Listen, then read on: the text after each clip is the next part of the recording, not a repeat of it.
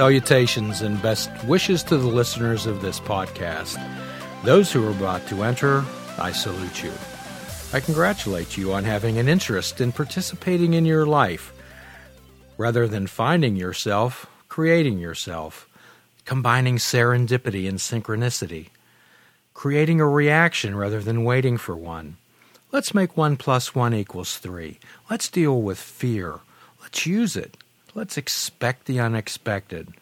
Follow the sound of my voice down the rabbit hole and live a life without definitive expectations. Participate in full impact mindfulness. And if that interests you, listen on. Dive into the deep end of the pool, and I'll teach you to fish without bait, a lifetime without definitive expectations. Today, as always, I'm joined by my good friend, co host, and producer of this program, Mr. Mike. Good moment to you, good sir. Could I ask you where you're at, and could I ask you what time it is? It's right now, as always. Yes, it is. It's always right now. What what else then from uh, the listeners out there? Ask yourself, what else time could it be?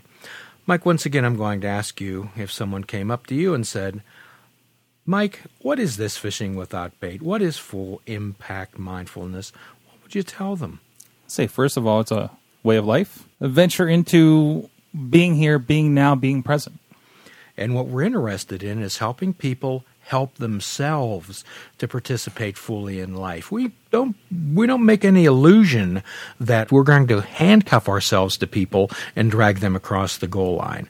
This is this is full impact mindfulness is them participating in their lives, to live life out loud and create themselves, to realize that they they're the ones that they've been waiting for. So Mike, is not our health, our wellness, and our happiness our responsibility? Yes, absolutely. And do we have a choice in this world? Yes. Our lives are made up of a continuous series of choices. And Mike, we often talk about becoming the observer behind the thinker and how the thinker can attempt to be a helpful friend who volunteers to watch your dog and then leaves it out and it runs away. So we're talking about not taking yourself too seriously, about seeing the absurdity of life. These are challenge podcasts.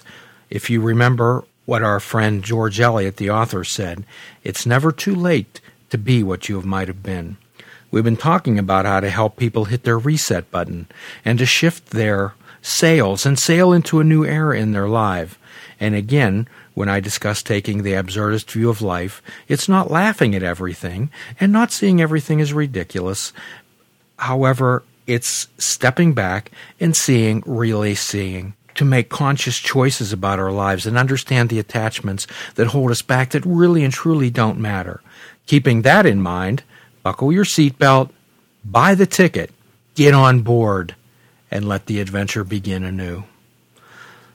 So, Mike, full impact mindfulness is about participating in life. Would that be correct? Correct. And when we remember something, it's called what? When you remember something, what is it called? A memory. A memory, of course.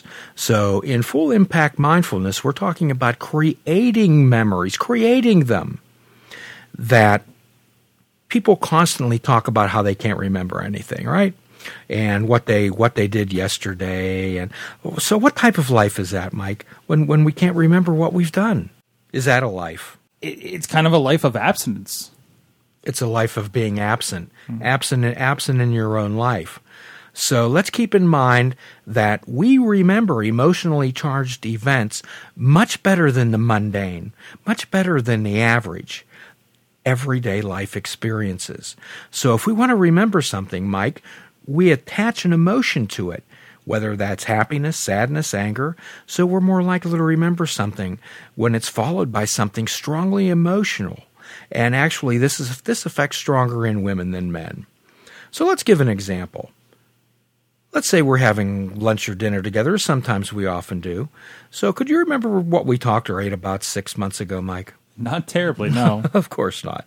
However, if during that lunch, if I got up and dropped a hot cup of coffee into your lap, I have a hunch you would remember everything about that day. Certainly. Absolutely. And remember, it's emotions that surround the event. It's the arousal. It's not the importance of the information. that help you remember. It's the emotional arousal. And that's a choice we have on creating, do we not? Right. And we get back to the conscious choices, we get back to emotions. And again, I always talk about the importance of label and describing. And keeping in mind the effect of mood has upon encoding, which is what makes our memories, which puts them in the cells, puts them in the data bank, and retrieving, which of course is bringing them back. Sounds a whole lot like a computer, doesn't it, Mike? Certainly. So if we want to remember something, we evoke, we remember the emotional state where those things were encoded at the time. And we can generally bring that type of memory back. So, and we'll talk about memory in another podcast because it's so so fascinating. But a little bit today, I wanted to talk a little bit about more about time. So again, Mike, other than money, what would you like to have more of during the day? Time is money. Time is a commodity. Time is currency. So, however, you do have the same amount of time in a day that Abraham Lincoln had, did you not? The President of the United States, Albert Einstein, Bill Gates, do they have more hours in a day than you do? Absolutely not. We're all born with the same budget. Indeed. How much time does a person spend sleeping, Mike? On average, it should be around seven or eight hours a day, a night. Which would mean a third of your day. Right. Which would equate to most people sleep a third of their lives. So let's give a lifespan of 75 years. So that would that would mean that you spent 25 years asleep. Mike, I'm not sure Rip Van Winkle slept that long.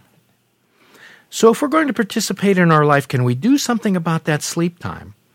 Can we do something about it? So what do people generally do when they sleep, even if they don't remember it? They dream. Absolutely. So, Mike, can we use full impact mindfulness? Can we go fishing without bait in our dreams and influence our dreams so that they have some meaning in our life? Perhaps to solve problems, perhaps go to different places, use our imagination and creativity. So, what I want to talk about today is about lucid dreaming. Mike, do you know what a lucid dream is? Uh, no, no. So let's uh, let's talk about the uh, definition of a dream. The literal definition of a dream: it's an air of experience that occurs while sleeping, and sometimes it's defined as you've heard of the REM, the rapid eye movement type of sleep. Yes. Okay, that's that's the last and most deepest stage of sleep. Dreams do occur in other stages of sleep. However, Mike, it's during REM sleep that the cortex of our brain is as active as it is when we're awake. And so we're getting back to our topic. What is a lucid dream? A lucid dream is one where you're aware that you're dreaming. So when you're in a dream state and you know you're dreaming, just to per- participate in your dream. So could you imagine what it would like to be the observer behind the dreamer? That'd be powerful. Indeed. So, Mike, can you think of any reasons why we would want to have lucid dreams? I think certainly to work out problems in our lives, to to process uh, the information for the day and the issues on your mind. How much more could we get done in our lives, and how much more could we participate in our lives? How much more could we create ourselves if we could influence our dreams? About a third more. And indeed, you're quick on your feet today, and we can certainly do that.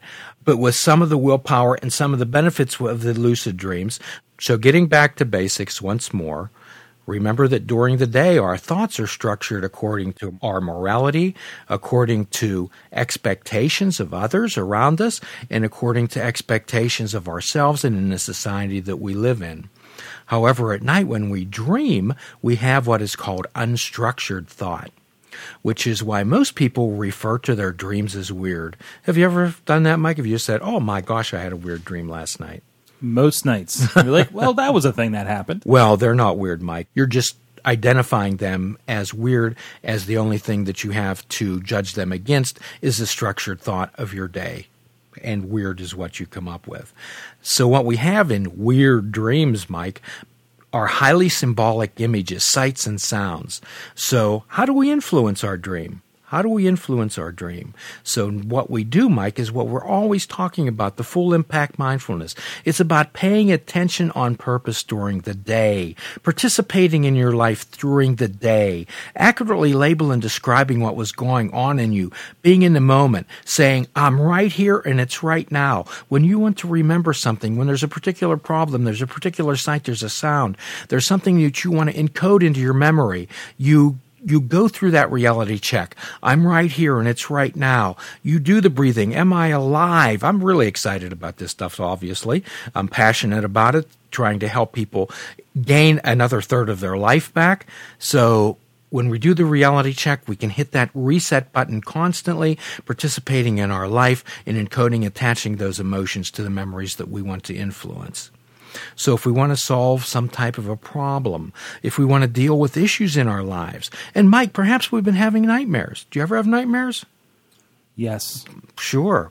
We learn how to deal with them. And quite often, Mike, these nightmares are unresolved issues from our past and fears in our lives.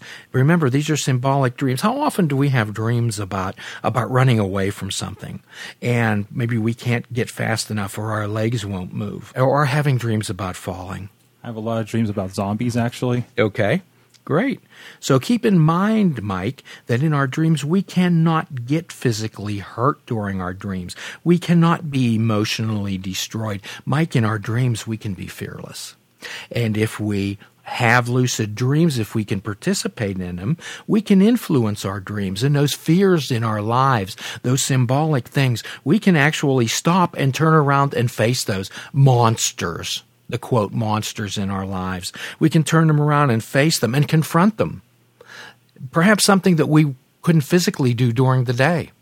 We could confront them in our dreams and do something about them. Have have those unresolved issues. And in real life, change your life. So here's my challenge to everyone. Think about what you want to do or what you want to dream about during the day. And before you go to bed, have some quiet time Unplug yourself from the technology.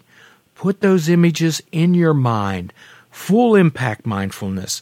Have your mind jump into the deep end of the pool of those sights, sounds, and images that you want to deal with. Become that observer behind the thinker, behind behind the dreamer.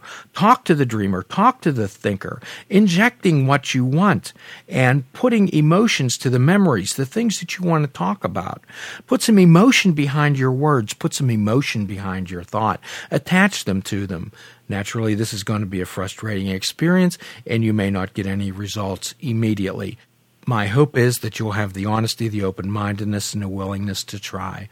I challenge everyone to keep a dream journal, as this is very important, as most of our remember we don't remember our dreams when we wake up and that is because the encoding devices in our brains generally when we dream are not, aren't active so remember and consider that once you're in your dream you're not constrained by any types of laws of physics, society, gravity. You're free to do anything and everything that you could possibly imagine.